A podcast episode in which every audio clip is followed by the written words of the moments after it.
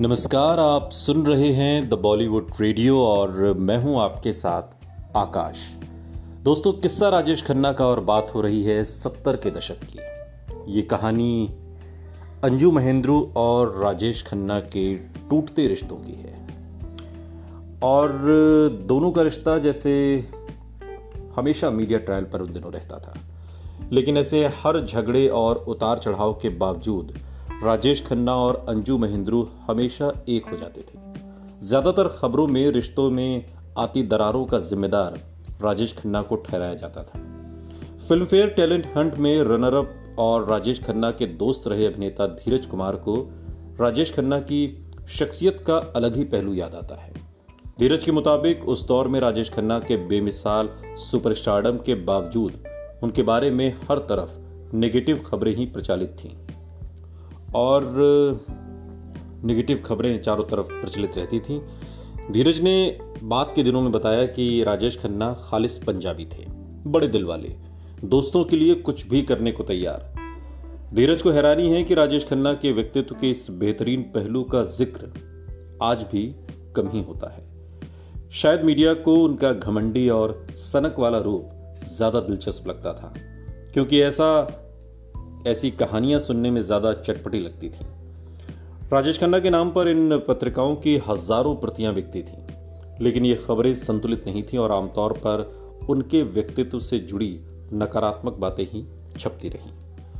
जो बात धीरज ने कही, उससे राजेश खन्ना के साथ इस दौर में काम करने वाले कई फिल्मकार और को एक्टर्स भी इत्तेफाक रखते हैं। सुपरस्टार बनने के बाद उन्होंने गर्लफ्रेंड अंजू महेंद्रू को एक बंगला तोहफे में दिया था।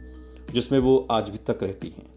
यही नहीं, अंजू ने खुद अपने इंटरव्यू में ये बात कही कि जब भी दोनों के बीच झगड़े हुआ करते थे, राजेश खन्ना ही आकर सॉरी बोलते थे और झगड़े को सुलझाते थे।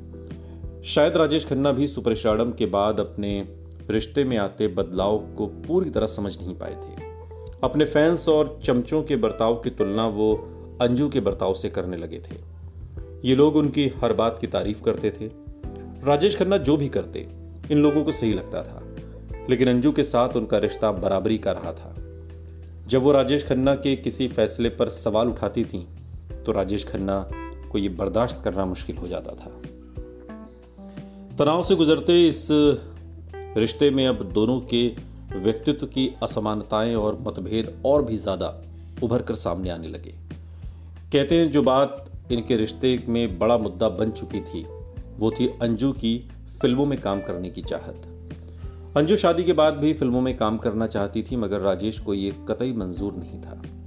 उन पर अंकुश लगाने की ये प्रवृत्ति शायद उनकी असुरक्षा की भावना का नतीजा था।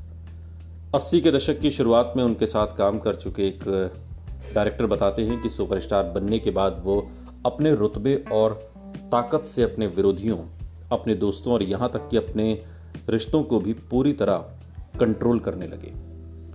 उस दौर को याद करते हुए सलीम खान कहते हैं कि अगर कोई उससे किसी बात पर असहमत हो तो वो समझता था कि यह आदमी मेरे खिलाफ है। अगर कोई भी आदमी ऐसा कुछ सजेस्ट भी करता था जो उसकी मर्ज़ी से अलग था तो उसे लगता था जैसे उसका विरोध हो रहा है। He did not take such disagreement kindly इसके बाद तो वो कई बार ऐसी हरकतें तक कर देते थे जैसे वो उनका करीबी नहीं कोई दुश्मन हो। यही बात उन दिनों अंजू महेंद्रू के साथ गुजर रही थी। सुनते रहिए द बॉलीवुड रेडियो, सुनता है सारा इंडिया।